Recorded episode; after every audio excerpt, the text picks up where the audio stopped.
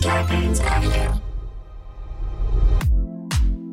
Thank you for listening to the Starburns Audio Podcast Network. We have so many great comedy shows to add to your playlist. Just last week on Starburns Audio, on New Player Has Joined, Keith and Jesse talked to Dr. Christopher Hale about getting involved with the Sister District Project. They also discuss fascism in gaming and Echo the Dolphin. On The Boogie Monster, Dave Stone and Kyle Kinane talk about exploration and treasure hunting, the protests, and redefining policing. On Office Hours Live, Tim Heidecker, DJ Doug Pound, and Vic Berger are joined by Thundercat and Z from Black Socialists in America. Listen to this episode to find out how you can help Office Hours raise funds for the Black Lives Matter Global Fund. Search Starburns Audio on Apple Podcasts, Spotify, or any podcast platform for a full list of our shows, featuring hosts like Monet Exchange, Bob the Drag Queen, and Amanda Seals. Don't forget to follow us on Instagram and Twitter at Starburns Audio. Enjoy the show, and remember stay safe, stay healthy, and keep laughing.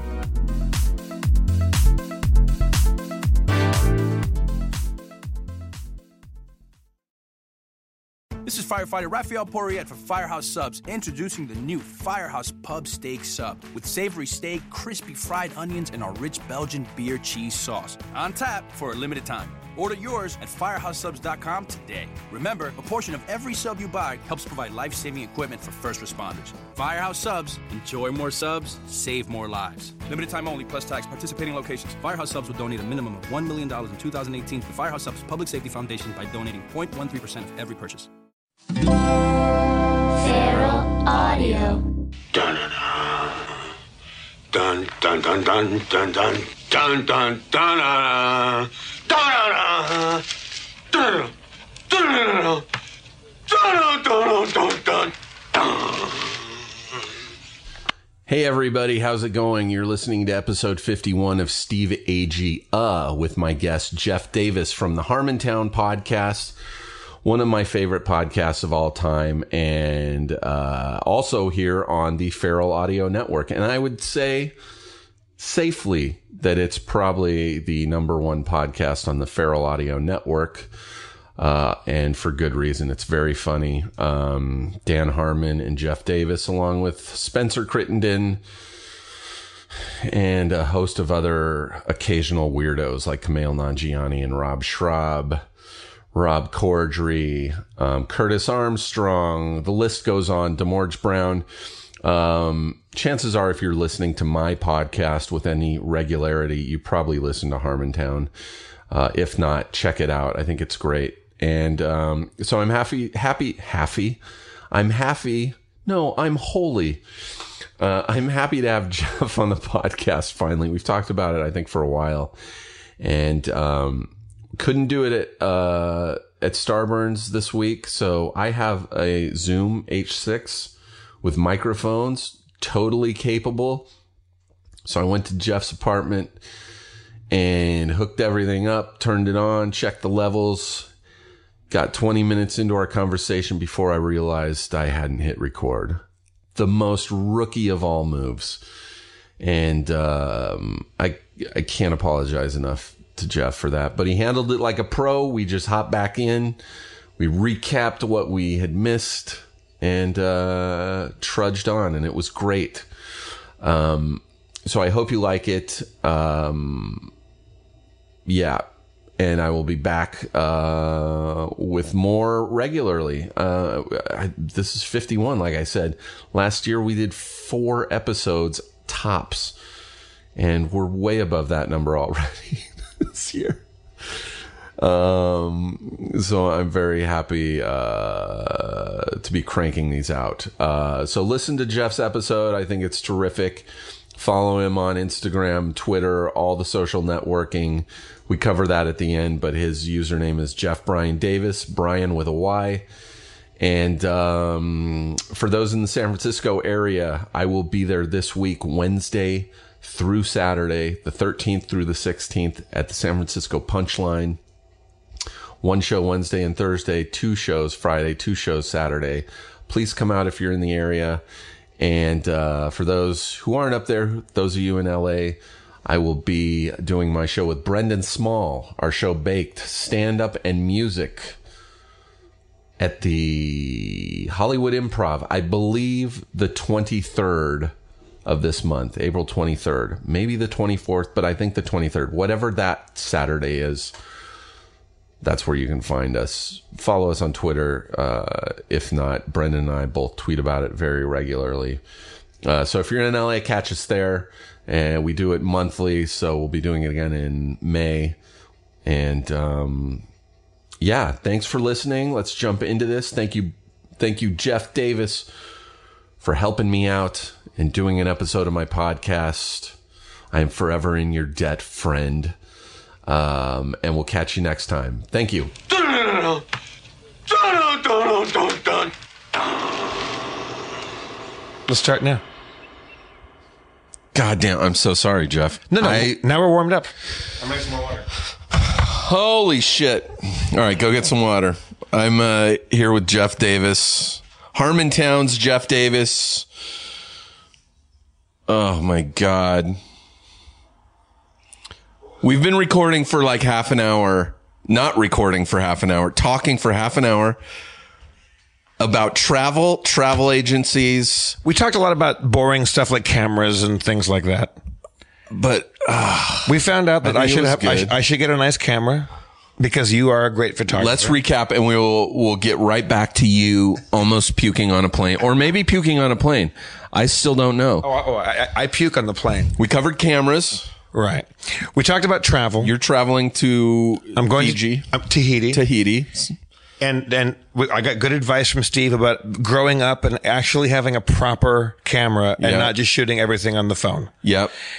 And travel agency. And- that's the I think that's the big thing that w- w- that I feel shitty about missing is that uh we didn't cover the travel agents. you have a travel agent. You're the only person I know that uses a travel agent. It, it's a it's a very adult thing, and people think it's kind of a backwards thing to have a travel agent. Yeah. because everybody can go online and book their own stuff. Right. You are afforded so much extra care and luxury, and you don't pay them anything. You don't pay them because they That's all what I didn't know. they get kicked back by the properties that you stay at and by the airlines you fly on.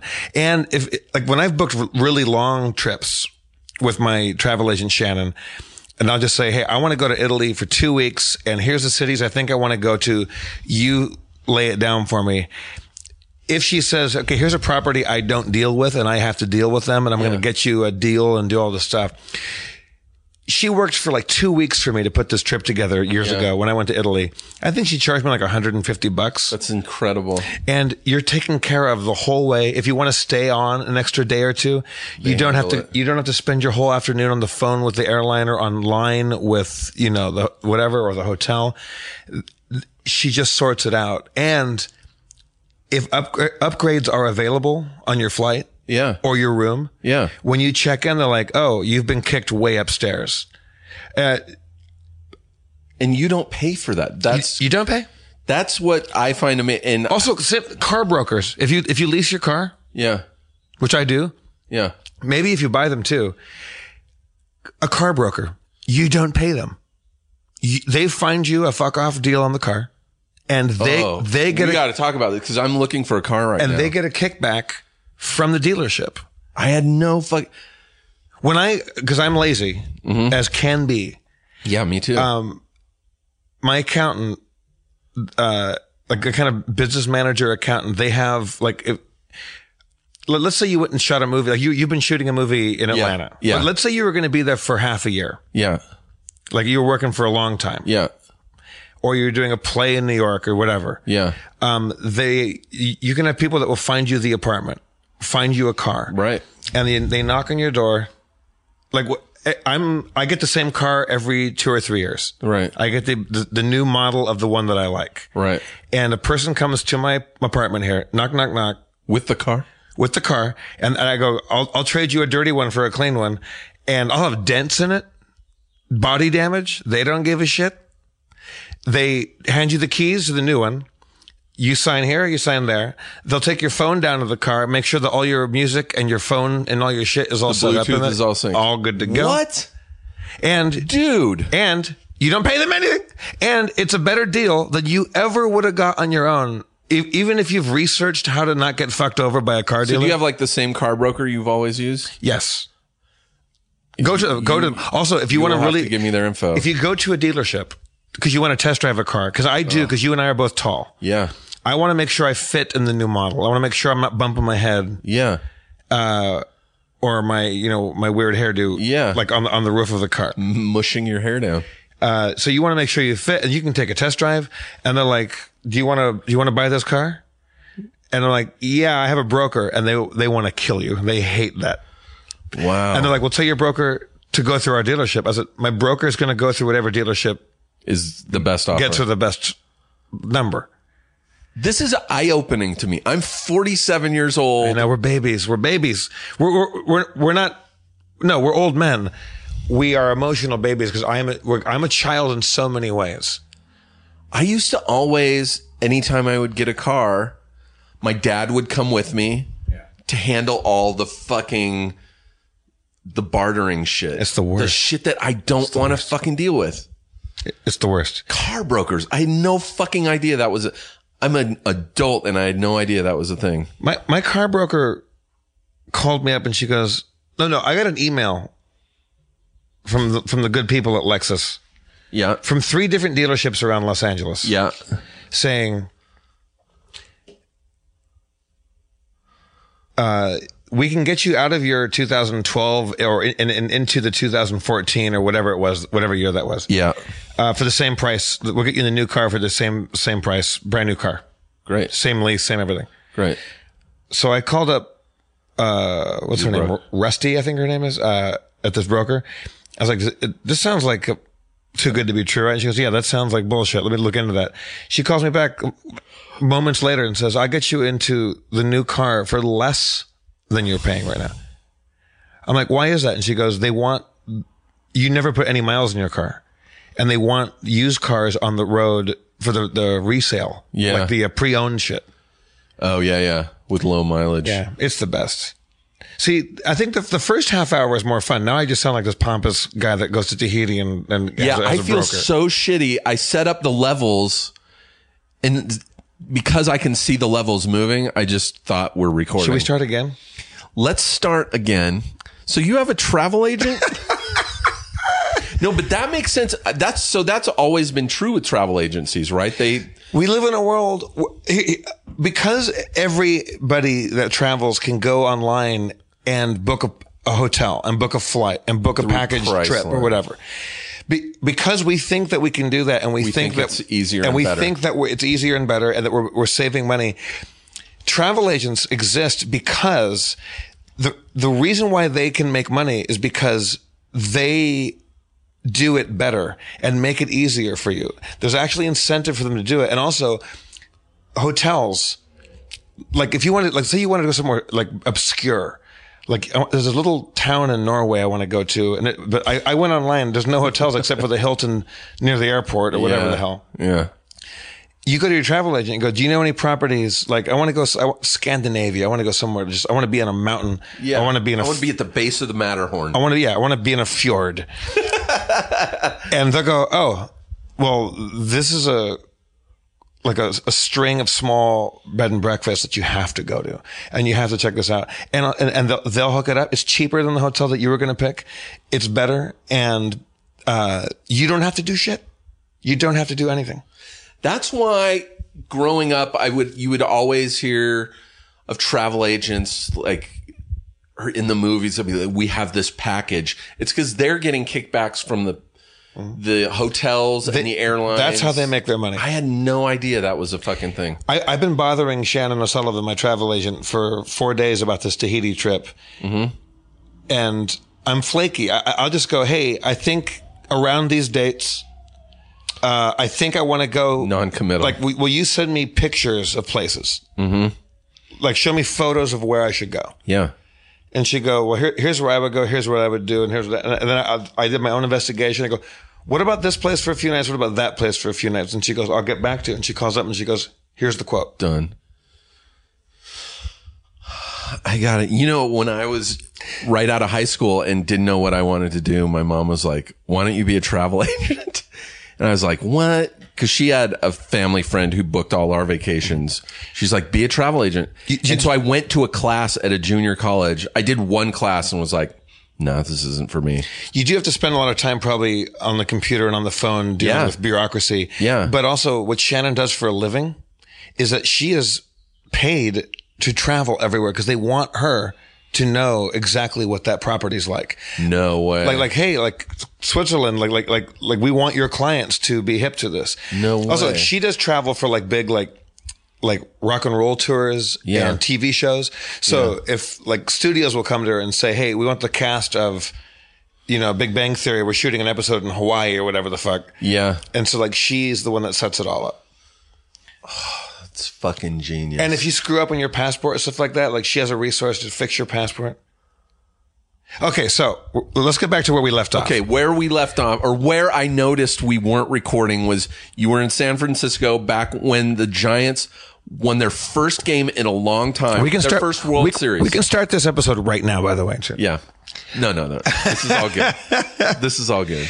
Yeah, I, I was as I was saying. Uh, I think the reason why the travel agency thing might have even come up was saying that if, when you when you travel somewhere and you want to stay a couple extra days, Yes. instead of spending your time on the computer, you can say in an email or a text, "I want to stay in San Francisco for two more days, Yeah. because I'm having too much fun." Yeah.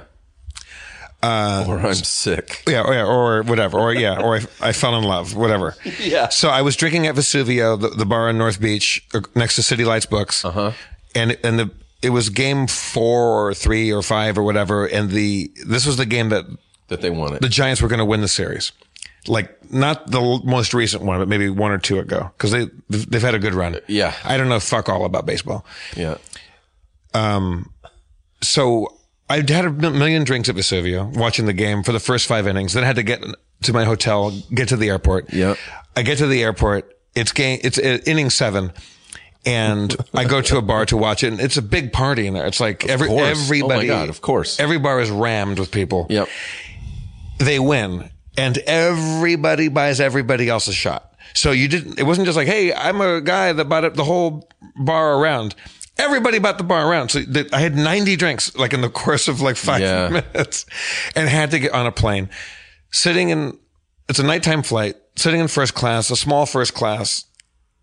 I didn't want to puke in the front lavatory because that's where the captain is going to have to go pee. This is the same night Same, oh no, that this they is, win. This is hours later. this is moments later.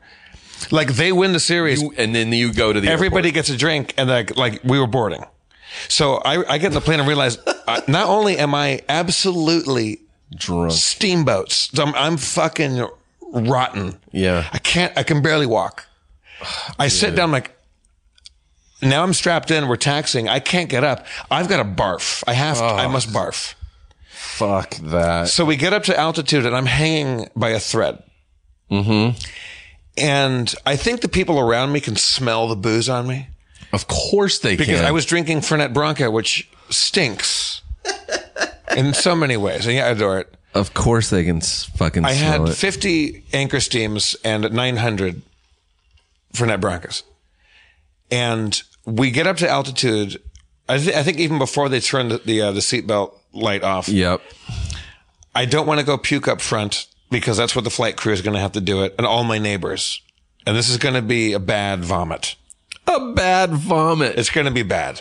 It's not going to be like, like, oh, I, I ate something and disagreed You're with gonna me. pull muscles. Th- this is going to smell like a, a, a, a Oh, that's the worst. like a dude. bar mat. That's the worst. It's going to smell like the floor of, a- of a bathroom, like at a, at a, at a bad bar. That's the worst. It's going to smell like the Mars bar back in the day in New York City. So I, I, I try to sneak down past the curtain down to, through the fuselage to go to the very aft lavatory. And everybody there sees me stumbling around.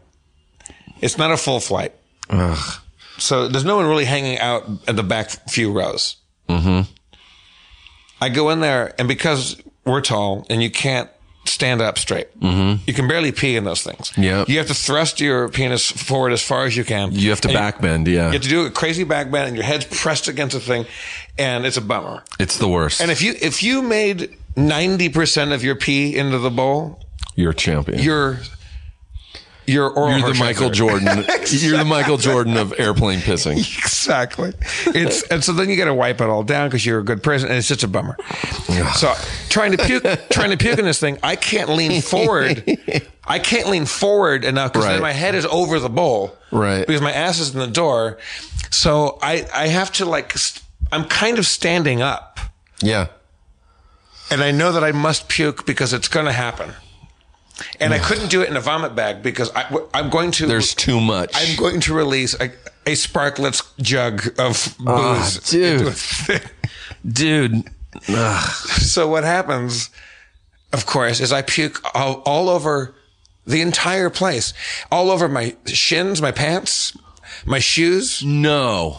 all over the bowl. You are shitting me. It comes out like a, uh, like you know when you open a kombucha and everyone goes. Yeah, and it just kind of imagine, explodes. Imagine a Jeff Davis sized kombucha bottle, and it, it, it just went out in a just in a tornado. it was a tsunami, on your clothes. and it's dark, stinking for net bronca and beer. ah, And whatever horrible thing I'd had to eat that day, which is probably a pizza because I was in North Beach. yeah, Yeah. That Golden Boy pizza came out too, yeah. but it was mostly booze. Oh, dude. It went everywhere, and it smelled so it, it smelled so bad. Th- th- So I I spent the next twenty minutes, Yeah. little tiny napkin by napkin, cleaning the whole bathroom because it was everywhere, Fuck, man. and it was all over my clothes, all over my shoes, and I, I was wearing like a you know a suit. I was, I was dressed you know up like me, and people are knocking on the door, Oh, come on. and I couldn't let them in and see, Nope. and, and subject them to that. They don't have the recourse to go up to the first class one. They, this is the only option they have. Uh. And I came out, and the whole plane wanted to murder me. yeah.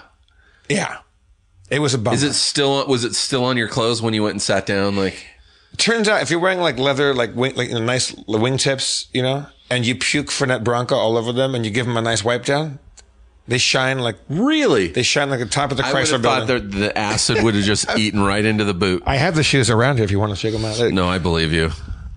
Did you feel better after you puked? I felt like a million bucks. Oh God, No, damn. it's, it's one of those things where y- you don't puke unless you must. Also, we, we had talked about never wanting to poop in an airport bathroom yeah, in the last half hour. the lost half hour. Fuck. You kept fiddling with the dials. Because I kept watching the levels, going, "Oh, this is we're at, we have the perfect levels going." You didn't hit.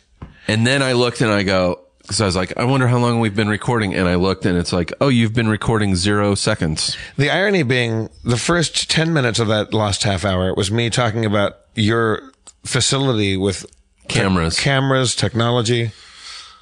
well, I mean, people can look that up on Instagram and see for themselves. Are we doing the worst version of this podcast? No, no, no, no, no. This is great. I've also, Let's start right now. Let's start right now. and my guest is Jeff Davis from Harmontown. Whose line is it anyway? Um, Travel agent cameras, puking on a plane. uh, Harmontown's gotten crazy lately, dude. It's been insane.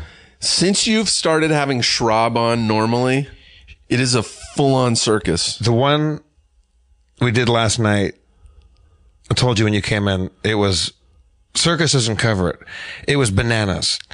I think it was great if you watch it. I think that because the audience there was thrilled. People were standing up. There was frequent standing ovations during the show. No shit. People were just getting up and applauding laughs. I gotta. I'll watch it then. uh, But if you listen to it, I don't think you're going to like it at all because it's just everybody screaming. Aisha Tyler, who is my height, yeah, and she's got the energy of 9 million people. yeah. She brought her own alcohol that she she's branding her own No way. her own booze. oh boy. And then Dan is, you know, th- our show is a vodcast. It's, it's driven by vo- by vodka. Yeah. Schraub was sitting where Spencer normally sits, which is off to stage right, and Dan never faces that way. So Schraub was not getting attention and being more Schraubby than you've ever been Schraubed. It was Schraubby in all the good ways.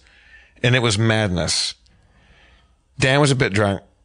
Then we had Jordy White and Fred Sablon from, you know, of Marilyn Marilyn, Manson, Manson, fame and other bands. And I Moon, love Moon. Goon Moon, and they have this great new podcast which I adore. It's really good. and got to be on. You should go do it. I just started listening to it this weekend. It's called Hour of Goon. I would love to do it. I don't know those guys. I mean, I know who they are and I'm a fan, but there are these rock and rollers who we, you know, Jordy was Twiggy from Twiggy from Ramirez, Manson. yeah. and they, you know, you think of both of them as having spooky makeup on and shit, Yeah. but they have these great mellow radio oh voices. my God, it's great to listen to. And, And then they- he, he tweaks it. and they just talk about brunch Yeah. and Star Wars and I could Total listen- nerds, I could- comic books. it, at his place. It's Star Wars shit everywhere. Really? there's various Millennium Falcons hanging from fishing wire. No. and X-wing fighters, Tie fighters. the The soap dispenser in the bathroom is an R two D two pumping soap into your hand. There is there's a hundred million stormtroopers in there. It's everywhere. He, I seem to remember there being uh, an MTV Cribs at Jordy's house. Maybe I'm wrong, but I think they went to his house back in the heyday of Marilyn Manson. That's a possibility. I don't know. But they're the most lovely guys in the world. And there's nine, no, it's not nine. There's four like adorable little tiny dogs. Uh-huh. And they just sit there looking up at you. And you sit kind of knee to knee with the two of them. And they just, of course, when I was on, I talk too much and I'm shouty Mm-hmm. because that's what Harmontown is. Like their, their show's like ours because it's two Yeah. friends that have known each other forever Yeah. and they just want to just hang out and talk. And they they're so attentive, Yeah. mellow. They came on our show last night, and I don't know that either of them ever finished an entire sentence, and it was hilarious. Oh My God. But they had fun. They did have fun, and I think it's a. I don't want to like try to pitch the idea that people should spend money to watch the live stream of Harmontown. Yeah. but for five dollars, that's one worth seeing because Schwab is fucking killing it. They kept doing. Dan kept trying to do this Star Wars like improv scene where we were doing a new Star Wars. Yeah. And he kept talking about like too many wipes, like un- unnecessary screen wipes. Yeah, yeah. I think the guy that does, um, I think Kevin, who does our live stream, Was doing wipes? live wipes. No. Because I, I went on Reddit just to see, how- like, I woke up today, I'm like, uh oh, like, what are what are people saying? Yeah. And people were like, there was live edits, but also they kept putting Dan and Rob in a two shot, like a split screen, uh-huh. or maybe it was a two. Yeah. They could have been a split screen or a two shot, but th- them each doing takes on each other. Um, I love Rob because Rob loves Dan, Dan loves Rob, but they also seem to despise each other. It's great. There's, you know, there, it, that podcast, Harmontown is a podcast where there are so many highlights for me. I'm a huge, I've listened to everyone and there are bits in, in a lot of episodes that I wish I could take out and put into one like best of episode that I would probably listen to every fucking day.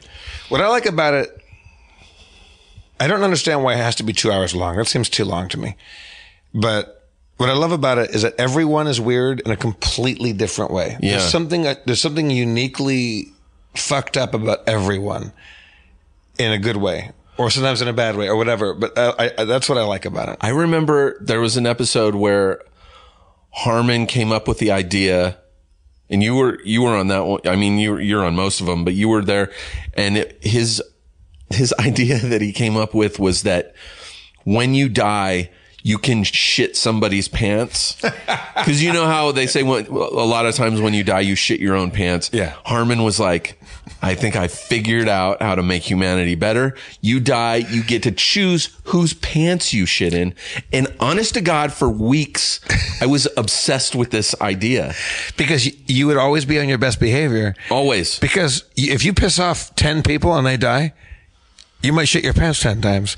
Like, Even if you cut someone off in traffic, you may have cut off a person who's totally secluded, has a mellow existence, who doesn't have beef with anybody. So when they're dying, they'll be like, I don't know. I guess that guy who cut me off in traffic, boom, you just shit your pants. that was a long time ago. Yeah. I love that. that. was a long time ago. There's so many great fucking moments. How many of these have you done? How many of your podcast? I think like around 50. 50?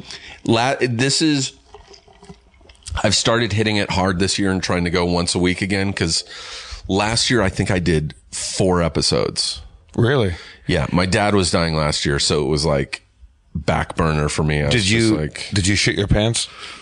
he didn't shit my pants. You are the worst son. There's No. there's something.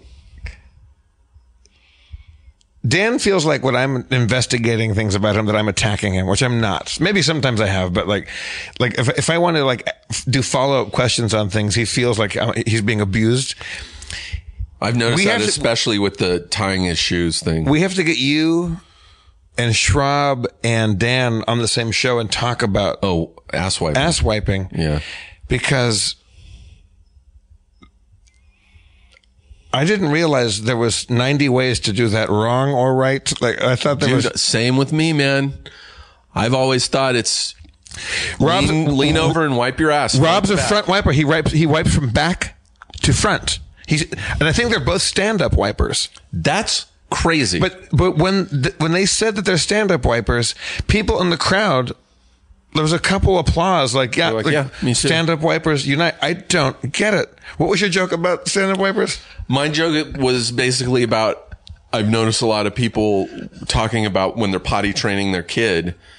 If it's a girl, and I've only noticed this with girls, if they have a girl, someone in the conversation's always like, if you're potty training your little girl, yeah, you, you have to make sure you're, make sure you're teaching her to wipe from front to back. It's, you- they can get an infection. It's dangerous. And I'm just like, why wouldn't you teach everyone to wipe front to back? If the reason that you don't want little girls to wipe back to front is because they're infecting their vaginas with poop, aren't we also saying that at the very least, boys are wiping poop on their nuts? Yes, that w- that's my thing. Is like I, I think it's a you simple. have to get poop on your nuts. it's a simple dot to connect there. And like- standing up. Standing up, When you're sitting, at least your your butt cheeks are a little spread apart. there's a Harmon keeps saying like like it's like like I, like I just wipe forever. I mean, He, he, he keeps talking about he has poopy undies and he's constantly got Oh. poop, poop stains on the undies. my friend calls that the never-ending shit. Right. Like where you have to keep wiping. Right.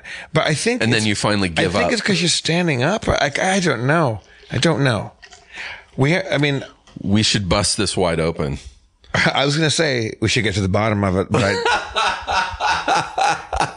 I still said it. I, I, I thought that would, I literally just came here to your house from the improv where I did uh, just a short interview, like a talking head thing for the Sklar brothers are doing a documentary about poop.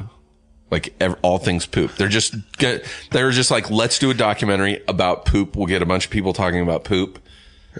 that's, that's, it's a great mission. I love And that. I Did you, so many did you, did, opinions. you touch on these issues? Mm-hmm.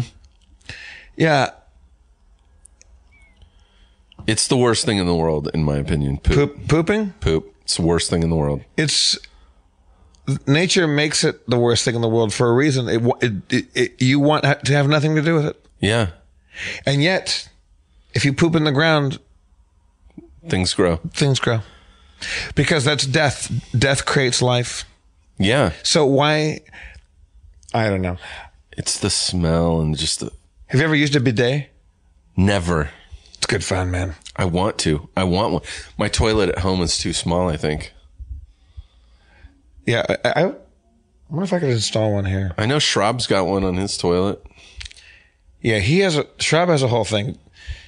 He scalded his his butt Yeah. one time because he was kept washing his butt with like boiling water. With hot wa- Yeah, he had one of those one of those shower heads that disconnects Yeah. and that you can sh- shower anywhere on your body, but and he would scold his asshole. he not, he not only would scald it, he would scold it afterwards. He would scald it and then give it a shaming. Bad asshole.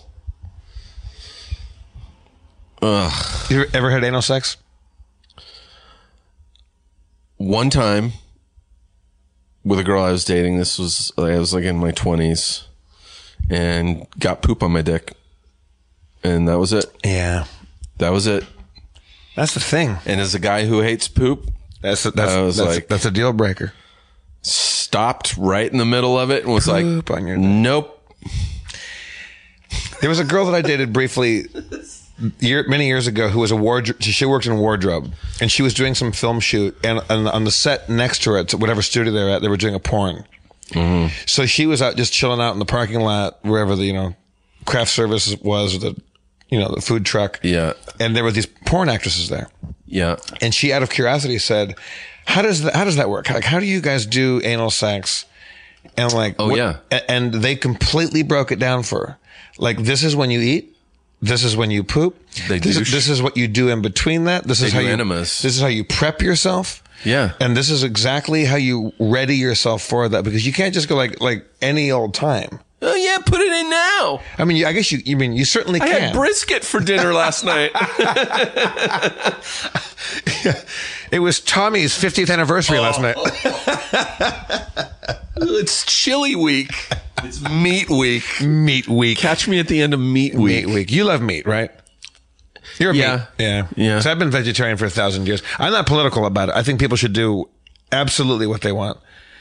But the uh, the whole meat week thing seems a bit extreme. Yeah, yeah, I've never participated in that. Yeah. And I'm like and it's just easy for me, but uh I mean, I've had periods where I've been vegan, like years ago I was vegan with uh you know, I was working on a script with a friend who was vegan and it was just easier for me when we'd order food to get what she was eating. Yeah. And I lost like 45 pounds. I m- all my allergies were gone. Wow. I don't know why I still don't do it. I mean, I love I love shitty food. That it's a real problem for me. You can still eat shitty food as a vegetarian. Like, um, Yeah. but you ha- you have to be a little more careful about g- getting what you need. Yeah. Yeah, protein's a big one. You got to eat your beans and quinoa. I love beans. Quinoa is a bummer. really? I, I kind of like quinoa. I mean, I like it, but like the it's it's not like quinoa and kale. Yeah, they're great for you, but they're they're they're hard going. remember when kale was just a lining on a tray that they would Yeah. put crudité on? When you, when you went to Coco's, or if you're old enough and you lived in, in a certain part of the country, Sambo's. Remember Sambo's? oh yeah, there's still one in Santa Barbara. You would get a burger, you get a patty melt or whatever the fuck, and there would be this ornamental kale Mm-hmm. with some ornamental peppers on it. Like like they, they, they weren't even food. Yeah. Or they would put cottage cheese on top of kale Yeah. or just Uh, see, now you don't like cottage cheese. oh no. I adore cottage cheese. Oh. But here's the thing: maybe you're having the wrong brand because there's bad cottage cheese. I think it's a consistency thing for me. Yeah. I don't even think it's a taste. I, I have a. I, I, I like all, almost any kind of cheese. Yeah. My grandma, when I was a little kid, when we went to her place, she would put a little plate, a little dollop of cottage cheese, and some maple syrup on top of it, Wow. and it was fucking delicious. Good, huh? Yeah. It's a consistency. George Carlin has a whole bit on his album, A Place for My Stuff, about foods about, about the different types of like, some people won't eat foods because of the way they look. The way they, the biggest one is the way they taste, but the way they look, the consistency. Yeah. And I have issues with a lot. I'm, I Harm- fall into a lot of that. Harmon when he was remember Don Cody, you know Don. Uh-huh. Uh uh, Maybe four or five girlfriends ago for Dan when he was living at his apartment on uh, Commonwealth. Commonwealth. Yeah. I was I was up there with them. We're watching TV and Don, who's great, and they, they were so cute together. And they called each other like Poo Poo Bear and Yeah. du- Duty Pants and you know all this stuff Yeah. and she she gets up and she's like, hey, like, hey, Poopa Bear, you they want a little snack? He's like, mm, yeah, I want a little snack. They're being cutie pie, and I'm like, oh, Jesus Christ. She comes back for Dan. Like I, I said, no, I've eaten, I'm good. And she comes back for Dan with a little plate with cottage cheese on it, uh-huh. and these beautifully fanned out peach slices, Nice. like canned peach slices, on, Sure, on- on, wow. like, like like fanned out in, in an array, TLC. absolutely above and beyond the Call of Duty. Yeah. And Dan goes, ugh, like he just makes this frowny face. He's like, ugh. And she's like, what? What? Have you have I ever told you this before? No. And, and she's like, what? He's like, what? what? It's like, what's, what, what, what's that face? Why, why are you making that face? I hate when you make that face. And he's like, sweetheart, like, you know that I love cottage cheese. Yeah. But we've talked about the fact that I don't like the canned peach slices on top because the juice from the canned peaches leak into the cottage Mm-hmm. cheese. And then it becomes this runny thing. And I, I, I don't like that consistency. Yeah. And I know that you're a better girlfriend for going the extra mile Trying, and making yeah. it beautiful and Yeah. making it sexier. Yeah. But I just don't understand why we have to keep having that conversation. like, m- why was that something that has to be s- t- dealt with more than twice? Yeah. And she goes, well, then just say that. Just say that. I hate when you make that face. And then, you know, because he's dead Harmon, he goes, that's a stupid thing to hate. Abraham Lincoln hated slavery. What are you going to, what are you guys going to talk about when you're in heaven? and I was like, wow. He's a tough one to win an argument against. So it, Uh, no, I, I would imagine. When, when- when you corner Harmon, he'll fuck, he, he- he comes out like Evander Holyfield. Everything's personal. Well, like he's he's uh he he words things well. Like all, all those He's smart, yeah, What's he's- the what's the French term? Uh, the l'esprit de l'escalier. Like the I uh, don't know. like I think it translates to like the spirit of the staircase. Like it's like when you when you le- you leave a room, you go, oh, that's what I should have said. Oh, it's, yeah, it's yeah, that, yeah, yeah. It's that witty thing you said on the staircase leaving the apartment. Uh, He says it. Yeah, He says it in the moment. he he fires off some real good ones that can really either be funny or it can really sting. Hurt. Yeah. Yeah. I don't have that. I'm the guy who's driving home going, fuck, I should have said, suck it. Oh yeah. I yeah. I should have said, suck it. I'm in my car all the time doing the, doing taxi driver. You talking to me? Like I, I you think of so many Oh. great things to say. Yeah.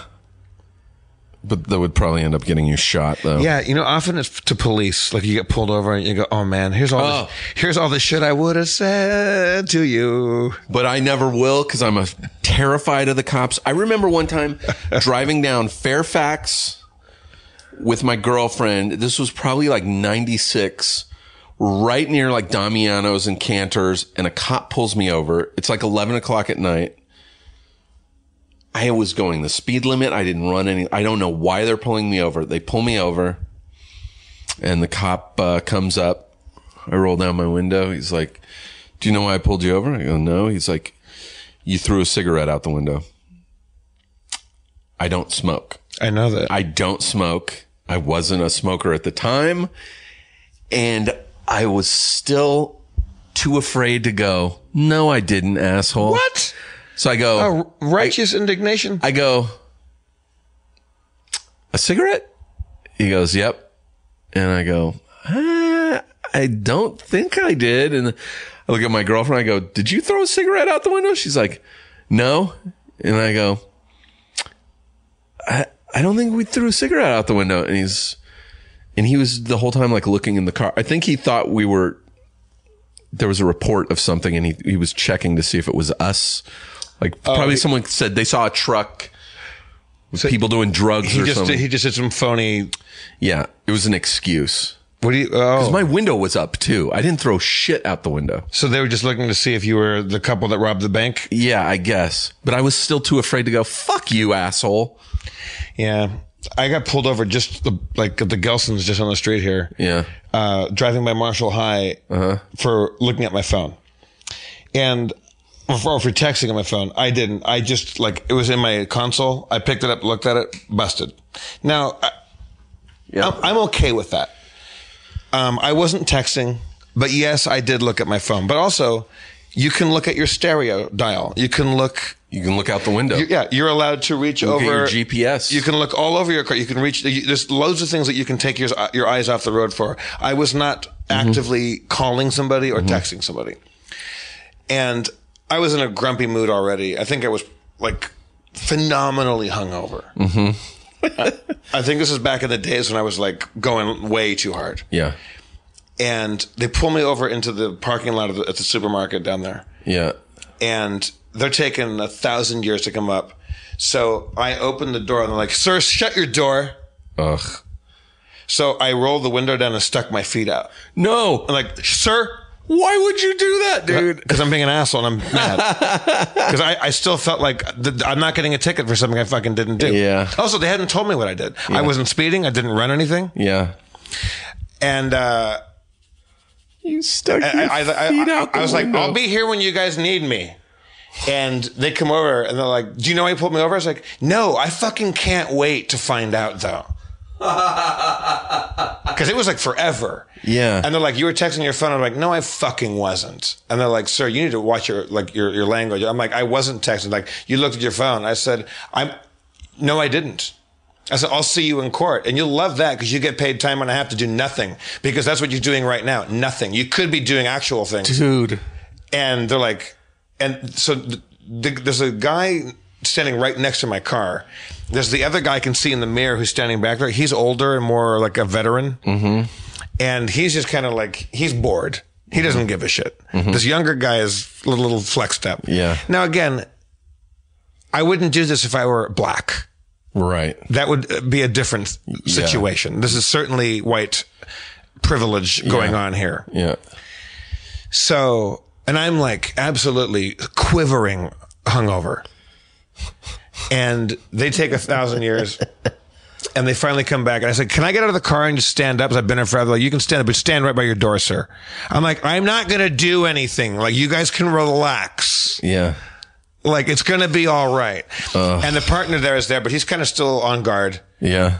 And they come over and like, I'll see you in court. I'll see you there. I'm like, I was like, oh yeah, you'll be there because you're lazy and you, you, you get paid to go do nothing. Like, like we will see each other then. Jesus, dude. And, and, and so I said, um, I'm leaving my car. I'm going to take this opportunity to go to the supermarket and pick up some stuff. So I like, just so you guys know, in case you thought I was going to go do some horrible shit. Yeah. And he goes, have a nice day. I went, fuck off. Holy shit. And he actually like slightly moved his arm Towards his gun. Like we're just instinctively, not to shoot me, Right. but just to get like, like the way you'd cock a fist. right. And his partner laughed. because I think his partner also hated that fucking guy. Probably. Now, was I an asshole? Certainly. Was he an asshole first? Absolutely. He Yeah. came he came on to me so fucking hard. Yeah. But when I said fuck off, my like I, I turned red hot Yeah. with fear. I go, oh, here, co- here comes the taser. what are they allowed to do right now? here comes the fucking nightstick. Exactly. Here comes me with face down on the concrete and seven days at county. Ugh. So I've cooled back on that thruster. I don't I don't I don't do that anymore. That's one of my biggest fears is uh, jail. Yeah. You never been? No, have you? I did. Yeah, I did. I did 52 hours in a jail cell. 52? Yeah, I was second year of college at USC. Yeah. It was Saturday morning. I happened to be back in Whittier where Grandma with the cottage cheese and peach uh, or maple syrup lives. Yeah. Or yeah, she was still there. I didn't know I had a warrant for my arrest in, in, in Whittier for falling asleep at the wheel and hitting a sign. What? I had just come back from Chicago doing I shows. just come back from Nam. and I was driving and I uh, like it was like a late night flight and I've been flying all day and performing all day and I fell asleep and Yeah. went over a curb really could have killed myself Yeah. hit a sign you know it says turn I was so freaked out that I was alive fled. because I really I went in between two trees and knocked off both of my side view mirrors Right. and the trees Wow. were giant redwoods they were big ass You got trees. lucky. really got lucky and the guy that lived there that was the middle of the night this guy comes out and he goes oh thank God normally when I hear that sound somebody's dead Normally. I went like right between the trees. yeah. I was really freaked out. It was 4 a.m. I called my friend Sam to pick me up, and I'll get my. We got my car to the side of the road. This Yeah. guy helped me push my w- wounded ass car Yeah. because it was completely The wrecked. guy in the house helped you push Yeah. your car? Wow. and we got to the side of the road. I came back and. I found out there was a warrant, like for a mis- misdemeanor hit and run. Not a warrant, a ticket for a misdemeanor hit and run for damaging the sign. I didn't have the $750 to pay for the sign. So time goes by. I'm lazy. I'm broke. I'm in college, and uh, you know I was going to USC, which is an expensive school, but for free because Yeah. I had like financial aid and shit. Yeah. So now my car's all fucked up. I don't have any money. I happened to be back in Whittier. Now, if I had been picked up in L.A., I would have gone to county Ugh. to be sent to the judge in Whittier that had the warrant out for me, and that would have been seven, eight days of my life. Ugh. I, luckily, I parked my car and there was no insurance on it or no registration rather. And I see three cop cars around it. I had parked to go do something and I come back and there's all these cop cars around it and they see me and they're like, is this your car? And I should have said no and kept walking. yeah. And I went, yes. And they go, sit down. Oh, dude. Cuffed, shoved in the back of the car. Here's a little tip. If you get cuffed, don't lean back because when you do, they tighten up more, and it's Oh, yeah, and yeah. You, and it's like you, you just chopped your hands off, Yeah. and they don't give a fuck. You can go, No. this hurts. They go, they don't care. You're instantly not a human being. You're instantly trash, Guilty. guilty of. They of- assume, yeah. you're, you're you are now not a human being. Now they get to be powerful assholes. Oh, fuck. 52 hours. The Cholos in the jail were great. They were really nice to me. Oh, it was it was Saturday. I was supposed to do comedy sports. Another tip: if you have warrants out, deal with them. Yes. Second tip: if you don't want to deal with it or you can't afford to deal with it, still go in there and like turn yourself in and say, "Hey, I don't have the money." Like like get in front of it. Yeah. Third thing: don't get picked up on Saturday morning because you won't see the judge Till until, Monday. Monday. Yeah. So when I left the jail after two days in jail to go to this uh, court down the street, chain ganged uh, ankles and wrists with like six other like gangbanger dudes who loved me and they were the be- they were the nicest guys. Let me ask you this. Were any of them in the cactus bunch? They might have been no, no Cactus Bunch was more east of them. yeah. These guys were more like uh, what, what what gang would they have been? They're like, hey man, where you from? Yeah. I, I just like I was living with Derek Mears at, on Beachwood. I'm like, Yeah. oh, I, I live in Hollywood, so th- my nickname was Hollywood. And when I got released, there was guys that, that had come in f- to the to the holding tank in the county orange and the county blues, and they were going to go away for a few years for sure. yeah. And some guys were going to get released. And I got all this advice from these old veteran, like like cholo guys, are like, when the judge says this, you say this. When the judge doesn't say that, you don't say that. And like when I stood up, a guy next to me, I was handcuffed. He had to stand up too and sit down.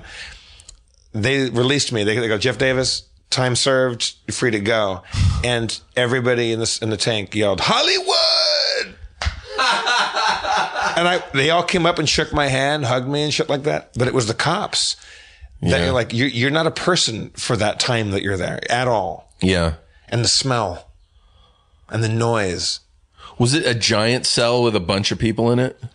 I- I- the holding tank for the court is a big is a big giant room with the toilet in the middle and the whole thing And that's where you were for two days. no i was in like a cell cell like a small cell W- was there anyone in it with you? they no they actually let me be alone although because it, was a weekend uh, I, had to, I had to share it with some drunks that were there for a couple hours yeah. but everybody else was three to a cell like bunk bunk and one on the floor Jesus. because i was a softie they kind of put me in the, the drunk tank like i was mostly alone Oh, lucky. When they were like, it's don't don't go to jail. It's my biggest fear. It's my biggest fear, and being in jail makes it your extra biggest fear. Now, I never have been to actual jail. This is a police station. Yeah. I've never like I haven't gone to county. I have friends that have been, and what that's like. You know, Abed had to go. Yeah, I know. It's fucked up. A- on a weekend too. yeah. Yeah, there's there's a smell and a sound. Ugh, I, c- I- I don't ever want to experience. It actually it makes me physically uneasy even just like thinking about it. Yeah, my dad was a doc. Towards the end of his career, like he got to an a- he got to an age and retired, and then came out of retirement to work some more. But at his age, when he came out of retirement, he couldn't get a job as a doctor at a regular hospital. So he got a job as a doctor at a maximum security prison out in Blythe, California, out near Arizona and uh, that was eye opening for my dad. I bet. Like eye opening. He, he like his first day there.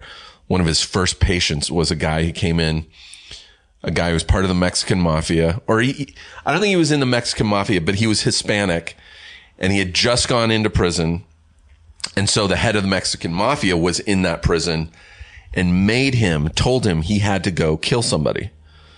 Like he's like that skinhead over there. You have to kill him, or we'll fuck you up. And so he had no choice. So this dude got a hold of a razor blade, like a fucking legit sharp razor blade, wrapped it in toilet paper in his cell, stuck it up his ass so he could sneak it out to the prison yard to slit this guy's throat. But while this razor blade was in his ass, Toilet paper dissolved. toilet pa- paper dissolved, sliced his asshole apart. And my dad had to deal with that. No. First day of. but it was shit like that all the time. The prisoners eventually like were loved my dad. My dad was really cool. They fucking thought he was the coolest. You know, he took care of them. He was the guy, one guy at the prison that actually took care of him. And so, uh, this was a few years into my dad working there. A guy came in. He was a new prisoner. He went into the infirmary where my dad was working. He's like, yeah, yeah. I need some Vicodin. 'Cause My, my shoulder hurts. My dad's like, looked at it. He's like, you don't, I'll give you aspirin. You don't need Vicodin. He's like, give me Vicodin. My dad's like, you don't need Vicodin. I'm not giving you Vicodin. So he like got physically intimidating on my dad and was like, give me fucking Vicodin or I will break your fucking neck. And the guards were there and they pulled the guy off and, um, sent him back to his cell. But the other inmates found out that he threatened my dad and beat him almost to death, beat him into a coma. Like he had to, it was like right out of Shawshank, you know? He had to go to a fucking actual hospital, you know, outside the prison. When he was eventually healthy enough to come back to prison, they made him go into the infirmary and apologize to my dad. The other prisoners. That's You amazing. go fucking apologize to Dr. Agee. That's amazing. It's like the Godfather. well, yeah, and like the- this, this is the person that's going to keep you alive. You Yeah. don't, you don't want that guy hurt. Yeah. I'm, I'm reading these books about like the old Royal Navy, like Napoleonic Wars, you know, the Age of Sail and stuff. Yeah. And the, the ship's surgeon was the most sacred person aboard because like he was the one that uh, kept you alive, like, like would saw your leg off and do it right. Yeah. Keep you from getting an infection and dying. And uh, they were like good luck charms, and if you had a good one, they would split their pay with with them. Like like like, like you don't leave the boat, we'll cut you in. Yeah. I love having doctors as friends. Like I like, you know, I'm friends with mostly actors or comedians or musicians and stuff, but I like, I cherish my friend. You know who? Ken Jong. Communities, Ken Jong, you know, He's a doctor. knocked up. Yeah, l- was a legitimate doctor when he got hired to do knocked up, and still gets his uh, medical license renewed every year or however long you have to renew it. So he's still like he could if he lost his job if his show got canceled, he could go back right into doing medicine. I he's the guy I always text first when I'm having medical problems. Are you a hypochondriac? I'm a hypochondriac, but I also legitimately suffer from like vertigo, kidney stones. Ooh. Ken's the one I always when I'm having like pains in my back, I'll call him And he gets back to you. Like, he he responds. Oh yeah, right away. It could be eleven o'clock at night, and I'll be like, Ken, I'm so sorry. I think I'm passing a kidney stone, and it's always go to the hospital. Yeah. he's always go to the hospital, dude. There's nothing I can do over Oh the my phone. God. I don't want to pass stone. a stone. That sounds like the worst. God, have you, have you passed a stone? Yeah, a couple times. Have you not seen a photo? I'd rather do. I'd rather do 52 hours in fucking the Whittier jail than. than Have you not seen a photo of my stone? I don't think I have. Um, w- we'll keep talking. I'll look it up and show you while we're uh, talking. Passing here. a stone. By the way, I have a very high uh, threshold for pain. Like oddly enough, like I can deal with a lot of pain. So like But that's a whole different. I've passed kidney stones just with smoking weed and, uh, you know, aspirin. Like I've never had to do like Dilaudid. I've been you're- given you're- prescriptions for You're that. stuff. passing a sharp little rock out your dick, right? Is am I am I getting that correct? Oh yeah, jagged. But that's How long does it take to pass one? for me. It's usually like four to six hours. Of, ho- of horror and pain. and it doesn't feel like it's uh it's in your back like it's in your back like i now that i know i've passed kidney stones and i've seen them i can look back and go oh i've passed kidney stones in the past i just didn't know it like i pissed them out You don't feel it in your dick? no What? it's the painful part is going from your kidney once it dis- dislodges going through your ureter into your bladder Jesus it's like Christ. six inches of just like a golf Oh, so- ball going through a garden So the hose. peeing, the getting it out your pee, your your urethra, your your your pee pee that's hole. like that's like a bb shooting out of a gun that's instantaneous oh, so you want that part? That's the that's the the climax. it's you know you because your your kidney is a filter like a coffee fil- coffee filter and it's you're constantly drinking water and that pushes like the weird you know elements and shit out. It flushes them out. If you're not drinking enough water, they build up in your kidneys and start to like, get Crystallize. bigger. They Ugh. crystallize and get bigger and bigger until So I, now I'm hoping that you're the biggest water drinker in the world. I do drink a lot of water now. That's good. Um, Um, that's that's a nightmare. Yeah, I'm uh, I'm gonna find one for you. Steve is now You're gonna trying to show me a thing that passed out of his fucking dick. you're gonna freak out when you see this dude it's uh goddamn where's this Would you rather pass a kidney stone? Mm-hmm. Or I'm going to give you three choices here. okay Would you rather pass another like a regular old kidney stone? Spend 12 hours in jail, or have poop on your dick? how long do i have to have the poop on the dick and where's the poop from from somebody's butt, from my butt. You From have, your you- butt? You have to fuck me in the butt. Get my, i'd rather pass a kidney stone honestly a kidney stone for me isn't that bad it hurts like hell but it's Well, you know what hurts? i can totally deal with Tell you it what really hurts. You not wanting to fuck me in the butt. Thought we had. a i'll thing. do that jeff if i, cannot have poop on my Oh, I'm. on my ween I, I I know exactly how to do that. do your fruit diet, your fruit cleanse, and then uh, I don't know. I will- oh here it is. Oh boy, do I want to see this? That's the kidney stone that came out of my dick. Sweet Christ! Oh, It's the size of a popcorn kernel,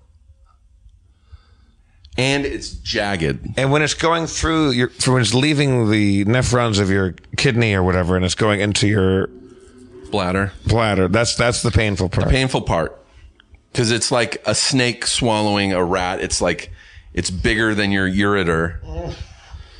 how do, And, how do and- I? How, and you know when that happens too, because it's six hours of just really bad pain. My last one, I was, I went to the emergency room in Burbank. I was out driving errands. This shit always happens on a weekend too, I, where I can't see my u- urologist.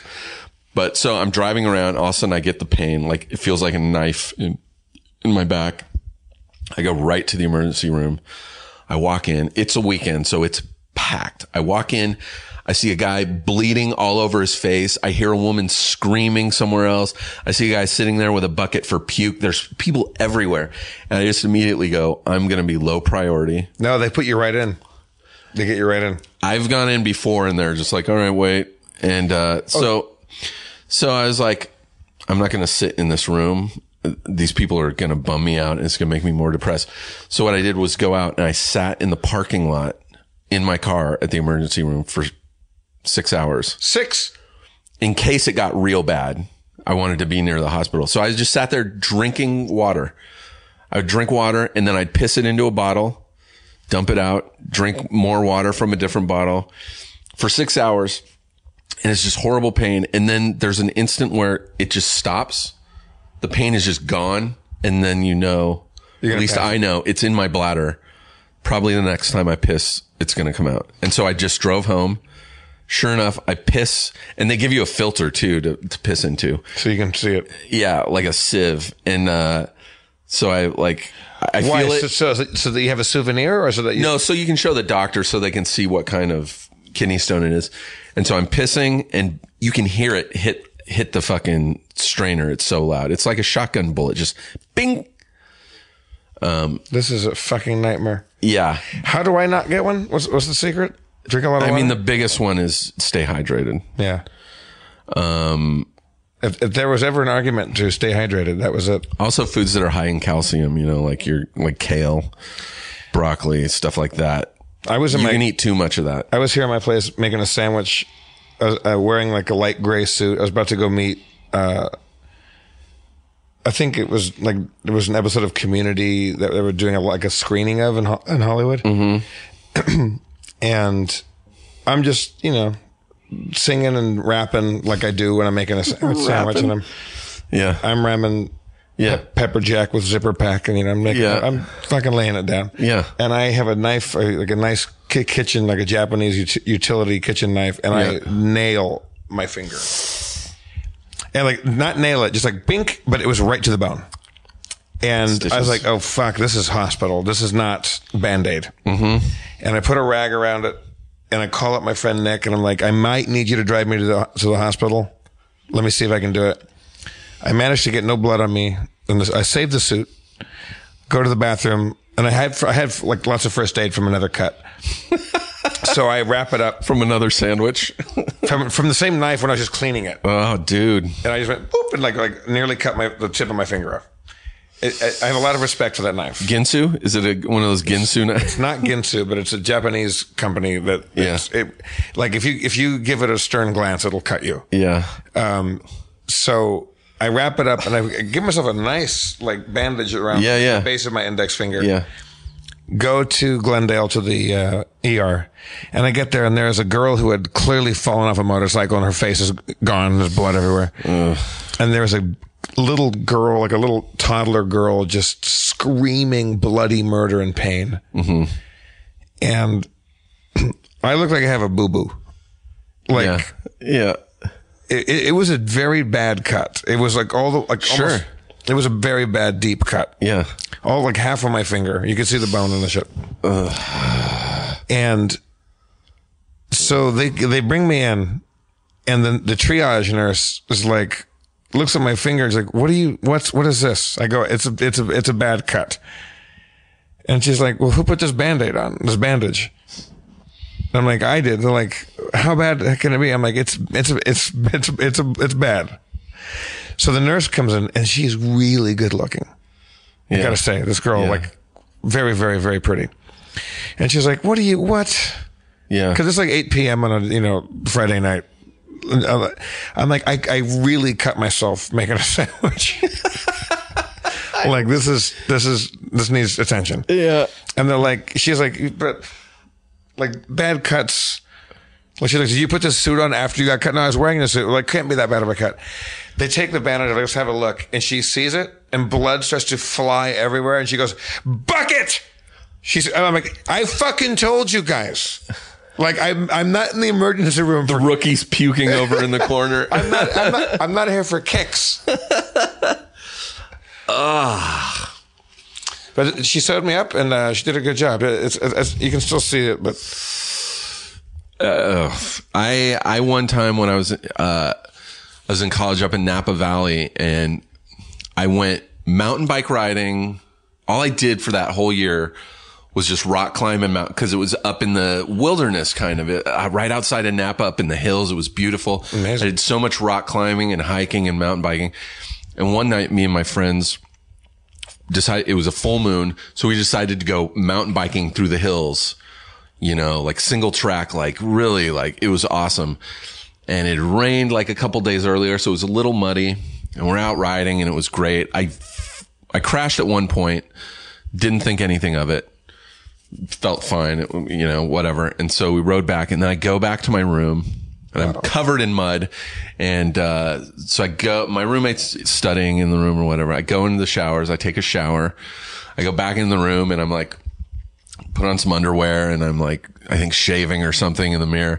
My roommate's over on his bed, like studying, and he looks over at the back of my leg and goes, He goes, dude, why aren't you in the hospital? And I go, what?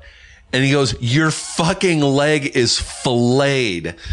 Like, like filleted, like the back of my calf, I cut from just below my knee flayed or filleted like a fish. fillet. F I L E T. From the top of my calf, all- just below my knee, almost down to my ankle, just deep cut from, I guess, my uh, pedal swung around and it had those, you know, Oh, yeah. teeth in it and just sliced the back of my leg open. Oh Super deep. Like it just opened up like a taco. And, but it wasn't bleeding. It was just, it was really weird. Why wasn't it bleeding? I don't know, but it looked fucking horrific. My roommate's You're like, looking at muscle. yeah, my roommate's like, dude, wrap something around that and get to the hospital down the hill. Why wasn't it bleeding? So he drives me to the fucking emergency room and the doctor like unwraps my leg and is like, holy shit. Oh no! And, uh, you don't want that from a doctor. gave me stitches. I mean, it was a lot of stitches. It was uh, fully up the back of you my have a leg. crazy scar. Um, I have a scar. It's hard to see, but it, I mean, there's part of it, but it was from up there. Um, Ay, ay, ay. Why don't you bleed? Are you some sort of weird Robot man. I have no blood in my body. you don't. but you don't hydrate. You don't have blood. so then like six weeks later or whatever, I was like going to go down to uh, get the stitches out. And my one friend who's like pre-med at school, he's like, dude, fucking don't go get your stitches out at the hospital. They're going to charge you like a hundred bucks. He's Take uh. like, 'em out. let me do it. I'm like, fuck it. All right. So I just got out an exacto knife and took out my stitches. I, I took mine out s- right where you're sitting. Uh, Yeah. It was the, the World Cup was on, and they're like, come back in four days or six days or whatever the fuck, and we'll, we'll take the stitches out. And I was looking at it, and I like the stitches kind of all the way around my finger. it's just little knots. And so I was just sitting there, and I went and got my Swiss Army knife. Yeah. I went boink, and the, the, they slid right out. And it tickles. yeah, it was nothing to it. Yeah. I'm like, uh, did I just save myself like two hundred and fifty dollars? Yeah, you did. Yeah. And somewhere there's a doctor thinking you're still walking around to this day with They stitches said like, in your finger. come back when you want them out, and you should, you should come back in this many days. And I think I just said like, this this looks healed. Yeah. Like, what are they going to do when I get there? They're not going to wave a magic wand. They're going to cut it and pull them out. Yeah. And, and I've had it taken out at the doctor's before and it literally takes like 30 seconds. Those, that was the only stitches I ever had.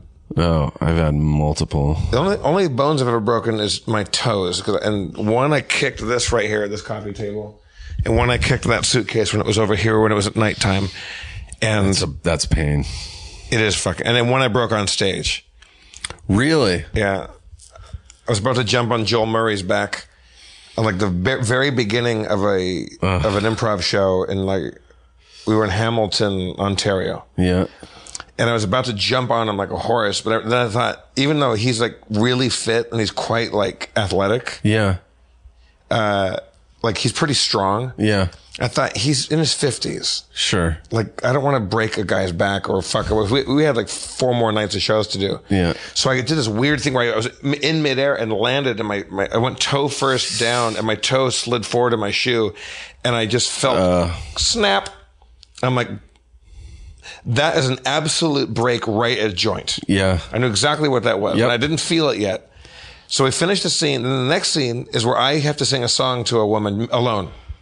A woman from the audience. Bring a woman up, ask her about her, you know, life or Yeah, whatever, yeah. and I sing her a, like a ballad or whatever. Yeah. And so I sat with her and did it because I knew I had a broken toe. And I went off stage and I said to our tour manager, I said, I need some sur- surgical tape because the only thing you can do for a broken toe is tape, Tape them it- together. Yeah. tape to it, the one next to it. Yeah.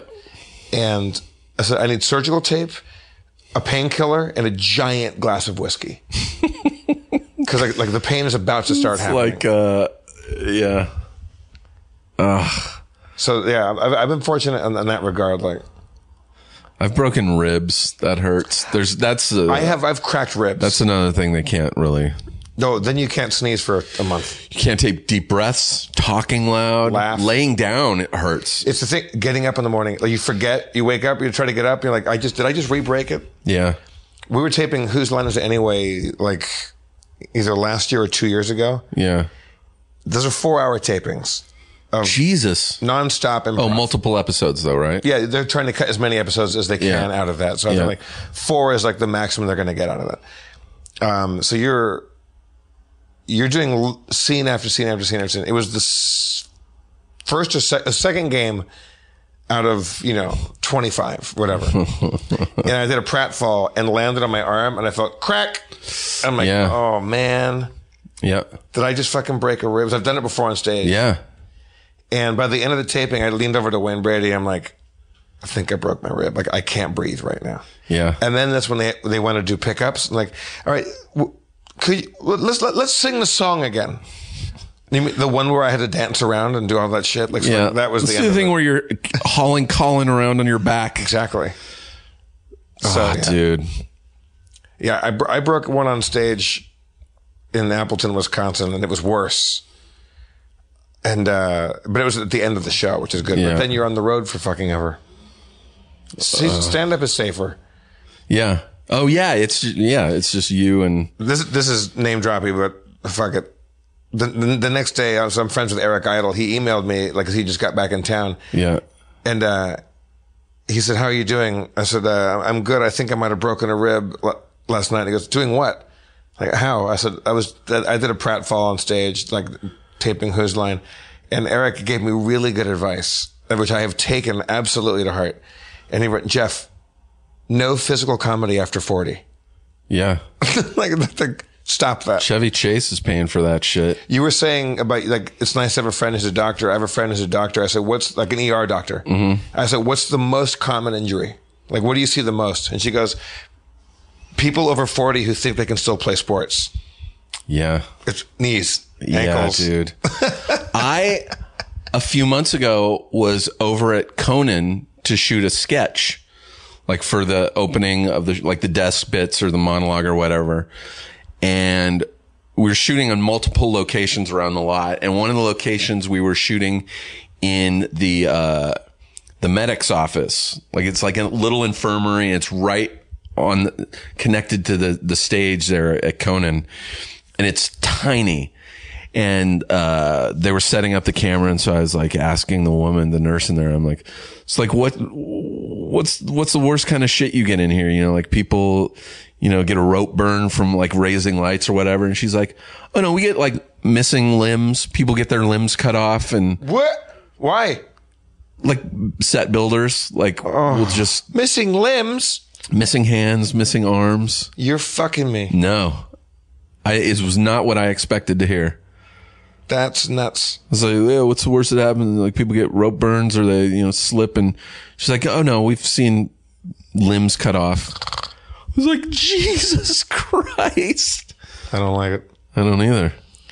I shot a pilot years ago where I played a neurosurgeon, and we shot at the VA up in was it Sunland or whatever, North Hills. Oh yeah. Where they, sh- I think they, they would do the hospital scenes for um, like Grey's Anatomy, maybe. Uh-huh. Uh huh. And so, wardrobe gives me my own lab coat, and I'm, I'm like a like a, f- a fancy specialist. You look like a doctor. So it's a it's a tailor made lab coat, which which specialists get. Yeah. You know, not just just some crap off the rack Yeah. or whatever. My name embroidered, my character's name embroidered over This isn't super ego. the what? This isn't an episode of super No, ego. this is uh, a live episode. It was a lifetime pilot of a show. uh, and the prop people come up and they're like, well, "What do you want in your pocket?" Like, oh, nice. I'm like, oh yeah, what do I want? I go a really like a, I think my character would have a really nice pen, like a Mont Blanc or something like that, and then the pen light, and that's it. Yeah. Like simple but classy. And then I get my metal clipboard thing, you know, your shit. Yeah. So I'm just killing time waiting for a shot to happen, and I open up a door from the set, and there's a working hospital there. There's patients and doctors and nurses and shit. so Yeah. not trying to be like provocative. I like I'm just walking around, and doctors, nurses, and patients would s- jump and put their back up against the wall to get out of my way Doctor. And they'd say doctor. because like and I was like, and I found out later on why I asked the woman who was based on, I'm like, why? And they're like, because you look like You a have special. somewhere to go. You're young.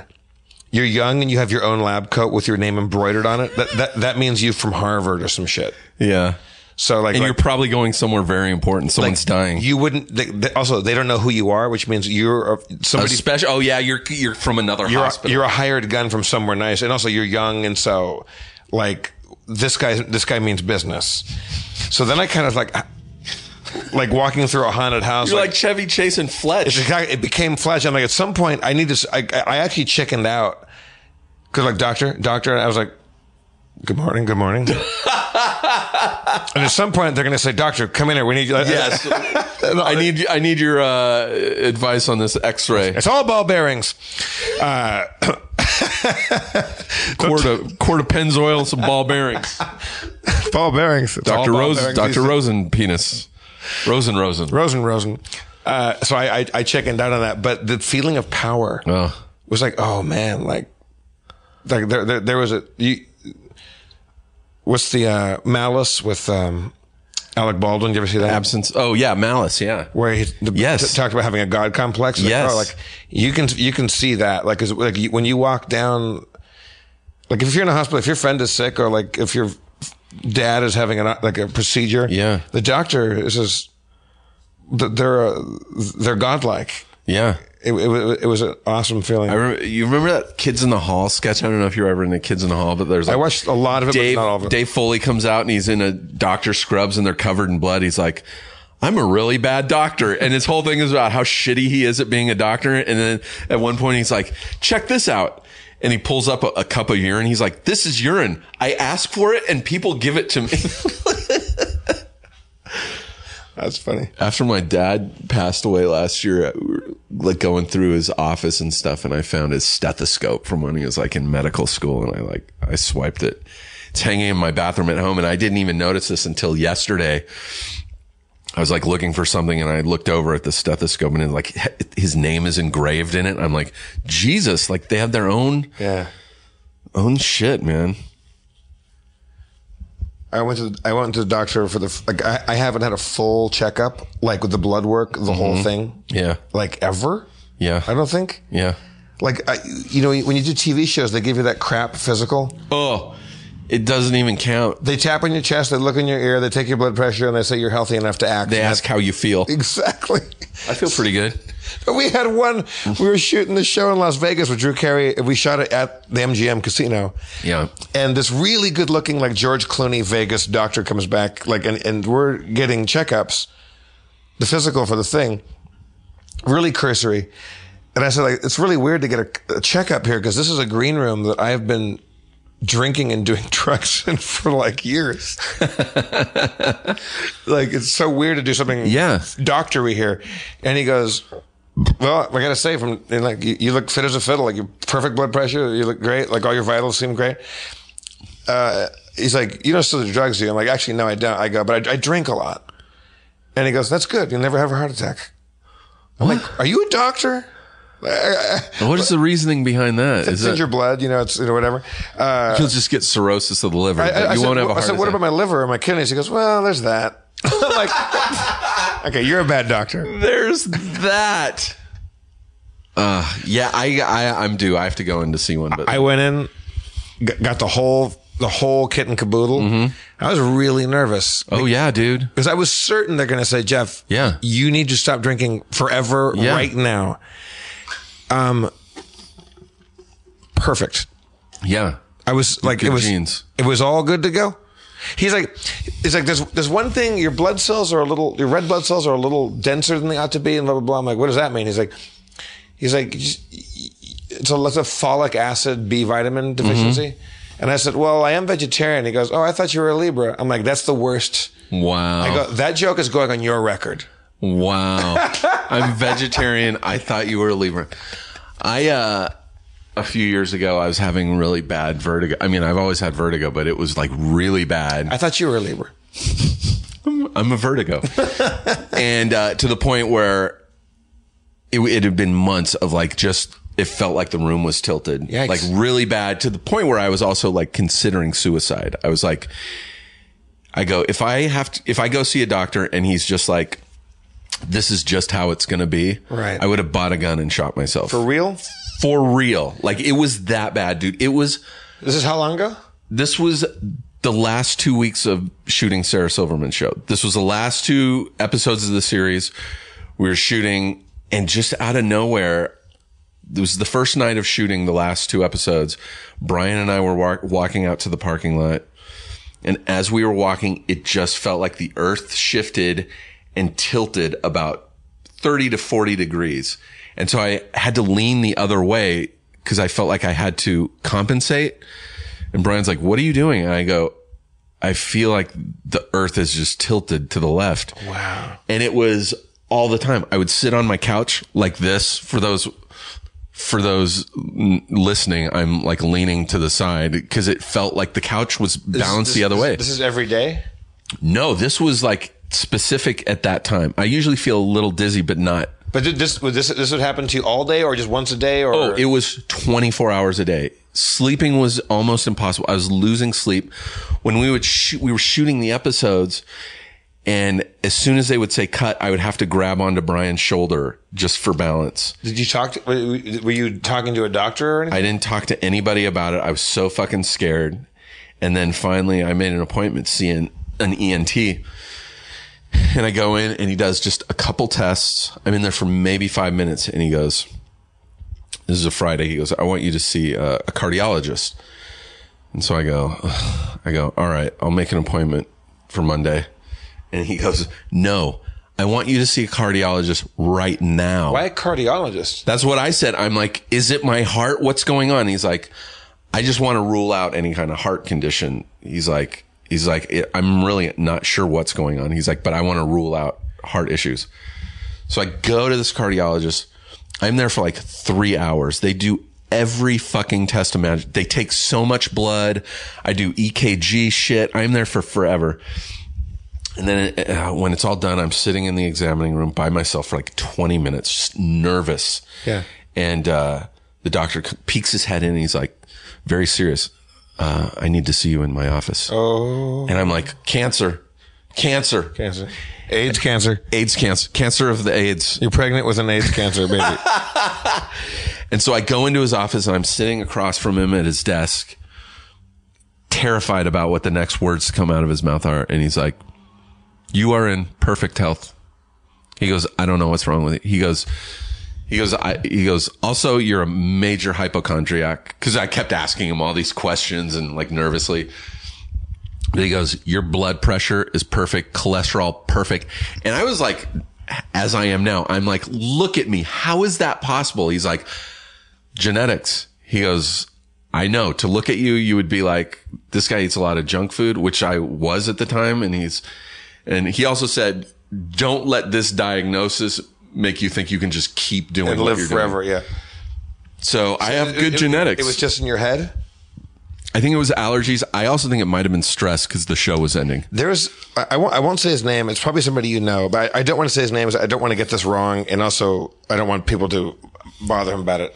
N- not someone I know well, but somebody who was on the verge of real success, a comic friend. Chicago. Do you know what I'm talking about? I think I know who you're talking about. and He's an improviser. yeah. And I, I mean, let's, let's just leave his name out of it. Yeah, yeah. 'Cause, I mean, because also I don't, I don't know that this is exact unless you know all the details about it. I don't, but I, I, I But he was on the verge of being on SNL and all Yes. this stuff, and he's like, all of a sudden, vertigo, yep. and all the people were like, his friends were like, I think it's just fear of success. He just freaked out. But I don't. That's they're not doctors. I know exactly who you're talking about. Yeah. yeah, yeah. No, but I think he really does have vertigo. Yeah, I mean, well, well, I think he does too. But like, they're, they're, they're- the people were speculating, like, maybe did he just panic? Well, I what I've heard is that he had vertigo before all that, and when it started coming up, like, well, yeah, we'd like you to audition for SNL. He was just like, I can't. Oh, okay. I don't want to be in a situation I where mean, it's show night, and we I all can't. see him on TV every goddamn time Yeah. you turn a TV on. So I- he, he's doing fine. He was like, I think he was like, I don't want to be in this position where it's show night. We've rehearsed a sketch all week, And I suffer from this and I thing. can't do it That's fucking nuts. because people will get pissed. I feel like like you hear like a, lo- a lot of people that you know jump off the uh, Empire State Building or not Empire State Building, the Mm-hmm. Golden Gate Bridge. I meant Golden Gate Bridge. Yeah.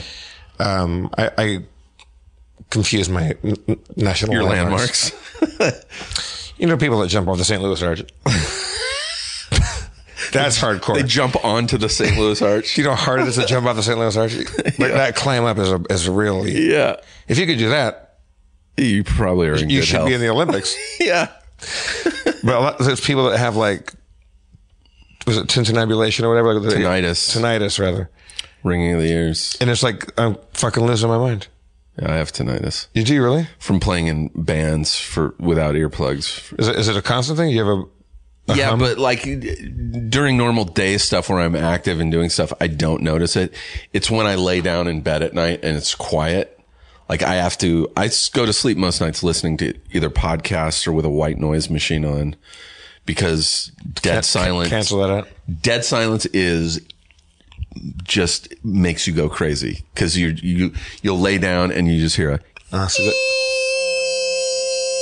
that's just always there and like now i don't notice it i hear cars going by and, yeah, stuff, there's, and there's we're talking ambient sounds. yeah And that's just from wrecking your ears from being in bands? yeah but there are people who have it way worse that i think think even if you know though we're talking they can still hear it over that Oh my God. Yeah, I mean, like, I, I've I've been lucky with, with my health, but you, you, you never know how you would handle something like that. So, like, and we're in our 40s now, dudes. This is like when you have to start worrying about your health. Like, and people are dying, like people are dying now that are like Like celebrities are dying like in their 60s, which is weird. Like Gary Shandling just, you know, a week or two ago. That was fucking crazy. Yeah, It- it- a friend of uh, a friend of mine died a few days ago, and I was telling Shannon, my travel agent friend, and she's like, "You're in your, you're in your forties now." Mm-hmm. And this is going to start happening all the time. Like all, Yeah. like th- this is the beginning of all- of people that you know dropping, dropping dead. I'm 47 and I remember a few years ago when Todd Glass had a heart attack on stage at Largo at 46 Really, and he's in much better shape than I am. he's. Yeah. hilarious. I love Todd Glass. But he, I mean, he probably has heredit, hereditary issues, but I'm, I'm just thinking about it constantly now and I'm not cool with it. Are you? I'm not dealing well with mortality. Oh yeah, you're afraid of dying. Yeah, it got worse last year after Harris Whittles died and then my dad and then and now it's just Bowie and you know Merle Haggard and I mean Merle was older but like Gary Shanling it's like Yeah. fuck dude that Merle made me really sad. was a bummer. I had tickets to go see his last show in LA, and then he got pneumonia, so they canceled it and moved it two months. And then they moved it again. And then I was booked. It's a bad sign. I was booked out of town uh, to go do a gig, and my so my brother who I was going to go with, I, he took his wife, and I, I said to him, I was like, "This might be the last the last time," sure. and uh, it's just Willie now. Well, Chris, know. we have Christopherson too Christofferson, yeah. but he's no Willie. Like, like the, the, the biggies are all, like uh, dropping. It's going to be rough when Willie Nelson goes. It will. I feel like he's got some years left though. He seems pretty uh not spry but still pretty active. yeah, The- I don't know. I'm Might, talking out of my ass. might, dude. might just be a genetic thing too. He's quite old. Yeah. Maybe it's the weed. Yeah, the, the, the, this there's some people that like like I don't know if Keith Richards still does heroin, but there's like there's there's another there's someone else I know that's older gentleman who is just a lifelong heroin junkie Yeah. and is going to outlive us all. Yeah, that's what I don't get. Like he's he's the look- functional. the fuck. Also, all junkies hate him. yeah. They're like, you can just do it. Yeah. and and, and you don't instantly overdose and they freak out. It's like he's just one of those people that like likes his heroin and gets by. Likes his Did you listen to Garrett Morris was on Mark Marin's podcast? No, And in like the first few minutes, and Garrett's like in his seventies probably, easily. easily. and uh, said, you know, because Mark was mentioning being sober for like, you know, 15 years or whatever now.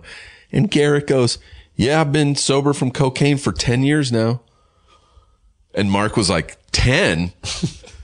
so you were doing cocaine up into your 60s? Yeah. Like he was just like partying into his 60s, man. Yeah, those people. Some, some people, some people can do it. not me. Ag- Again, I this, this- I won't name names, but a friend of mine went and did a gig in London, and all the comics there are in their fifties, and Yeah. some maybe maybe sixty. Yeah. maybe maybe maybe in their early sixties. Yeah. and they're all UK people, and they the club owner gave them each a pint, a, a gram of weed. No, sorry, an ounce of weed and a gram of coke. Like, welcome to the club. Like, wel- like, like, thanks for coming and doing a gig here. And they're like, guys, like, what is this? This is your swag. and they all went just, but just, just ripped it up. Oh, man. like, that's like if, if if you're in your 50s and can still pull that off, I say hooray. I had my slightly druggy y- years, and I don't. I just don't Yeah. anymore. It was, that was my 20s for me. Yeah, and my I, I like to, teens. I like to drink, and if I do drugs, I drink more, and so it's now it's like Yeah. drink, get tired, go to bed. Yeah. I can't. Yeah, I, I don't. Also, you hang out with people that you don't like when you do drugs. Yeah. I still smoke. I smoke pot. I'm one of the few people I know that actually do smoke pot medicinally. Like it helps the nausea from the vertigo. Like Right. it, it really pot. If for anyone listening who gets like their stomach, you know, they get, you know, motion sickness or whatever and, and stomach problems. Like I honestly would say try pot. It's so, it's a miracle. Like how good it works. Like when my dad was sick last year, he was having a lot of nausea from the medicine they were giving him. And I would just half jokingly to him, but go, Dad, you want me to get you some weed? I wonder if I. See, my my dad has is getting nauseous from, uh, from nauseated from some medicine he takes. I, I I wonder if I could get my eighty four year old dad to take weed. You should get him to try it because you don't have to get high. Like I, I'll get a little nauseous and I'll take just like one or two hits. See, but if I do one baby hit, You feel it. I'm stoned, stoned. Weed hits me like a freight train. Yeah. and that, that's even like uh, we were up and doing a gig with like Proops and Styles and Oh, and, proofs. and we were up in Washington State where you can just casually buy weed over the counter as an adult. And we come in there, it's like 10:30 a.m. There's a big. We're in a, driving through a rural area. Mm-hmm. There's a barn that says like "M- marijuana. And we're like, okay, we have to stop there. And Proops is, you know, Oh, big time. and he gets weed. Does he, uh, like if if I even consider Greg's weed, I get high Yeah. because he's like he- he's got that wild ass Yeah. forget about it weed. Yeah. So I went in there and well, so we all go in and all these, there's like four guys in their early twenties and they see the cast of Who's Lines Are Anyway walk in and they're absolutely stoned at 10 a.m. And they lose their shit. They couldn't fucking get it. They're like, well, what just, what, what, was, what is going on? Yeah. man? So I went up and said, what is the weakest, pussiest, Brain. like something you would be embarrassed to show your friends that you even Skunk smoked. weed Like, shake. Well, give me the lightest ass. Yeah. Just baby steps. Yeah. And they're like, just do a tie stick, man. Like, just do this and whatever. I'm like, okay. So I got, they gave me a little canister. I, I, I go, that's ten dollars. I'm like, all right, perfect. I gave them twenty bucks. Where is this by the way? This is in Washington. Washington. Like, okay. Yeah. Yeah. on the way to like, in, in between like Seattle and maybe Anacortes or something like that. Yeah. And uh, so I get my little canister. And I'm like, I'm, just, I'm excited. I, I just did a daylight drug deal. Yeah. And uh, I'm walking out with my little tube, you know, plastic tube with the joint in it. Yeah. I know I haven't yet. I give him twenty, and the guy just stands there. he's kind of looking around. I'm like, it's like What are you waiting a for? minute, two two minutes goes by. Yeah. I'm like, I I thought. Did, Did I forget something? like did, did- w- w- did he say 20 and I, th- I thought he said 10 i go did you say that was $10 He's like, yeah i'm like oh can i get some change he's like oh yeah i'm like wow so i get my change i leave i we're halfway to the tour bus Yeah. i open it up there's nothing in it i walk back i'm like Where, where's my joint he's like oh hey oh shit man i'm sorry like Jesus you guys Christ. this this must be good stuff I'm still very proud of the fact that I did a show once with Proops in San Francisco and, And I me. got him stoned. wait was that the one that i was there I think you were up there No. doing Harmontown. there was no Proops was doing the Proop cast. I think I was in the audience At the punchline. at the punchline. But before that, I'd done a show with Greg at Oh. Cobb's just before that show. Oh, that's that's what I'm talking about. And we went there after. the Cobb show. I was at the show, and he went on stage, and you got him high, or did, you got him high. we were I- both on the show and we were backstage in the green room. And I And had Proops a vaporizer. came out and said, "I said Steve Age is here, a man of a, gener- a generous spirit." I just gave him like a couple hits off my vaporizer and he walked, he took a hit, went out on stage, killed, walked off stage into the wings where I was standing. He's like, holy shit. I don't know how he does it. I He- don't either. He smokes insane weed and goes out and he's absolutely articulate, Yeah. facile. Yeah. I'm I'm I'm a pile of shit if I smoke a, uh, one hit of weed. I don't like to do it before a, a I don't- set either. I don't know how you do. It. When you, when you and I and Harmon and everybody in Proops was on a, pr- uh, the end of the Harmon tour, um, Oh, I didn't do weed. I was mortally drunk. Yeah. um, I don't, I, I like, was it you or Greg that asked me, like, uh, are you drunk? I'm like, have you heard me say a consonant? I was Yeah. just f- f- fucking wrong. That was the last, uh, And- the last stop before LA. exactly. That was fun. That was great. I'm gl- glad you were there. I have no memory of that show. I, me- I, I remember being backstage with you beforehand. in that tiny green room. I'm going to be up there uh, in two days. I'm at the punchline uh, Wednesday through Friday. All right. Are we, are we, Saturday. are we plugging shows now? I think we're yeah. I think uh, this is probably going to go up tomorrow, Tuesday. This Do you is- have anything coming up? um, Any who's line? I'm taping a Who's Line on Saturday, uh, coming up Saturday the 16th. Uh, so that'll be a live taping. And then If any of your, I don't know if you have any listeners that are in the uh, England area. Yeah, I think so. For people that like uh, improv, it's half uh, UK cast and half uh, American cast. We're doing 14 shows at the London Palladium Whoa. in June. So I think it's somewhere around the 9th through the 20th or something around there. Uh, it's a 14 gold- shows in 14 days, that type of thing. yeah. That's I- I- fun. I- and it's going to be a show almost every night. And, uh, but Josie Lawrence, is- who's amazing, and Clive Anderson will be the host. Wow. Clive Anderson. Wow. Yeah. So Old school. it's, yeah, that, that'll be real fun. I- I, I'm very excited about that. I- Who's going from uh, you guys, the Americans? me, Proops, uh, Colin Mockery, and Brad Sherwood. That's going to be cool. It's going to be great. London. I love London. I know. I haven't been there since I was a kid. Um, and then Harmontown every Sunday. Harmertowns every Sunday, and uh, we do live shows around the country with Ryan Stiles and Greg Proops and Joel Murray. If you want to look that up, it's on Who's Live Anyway.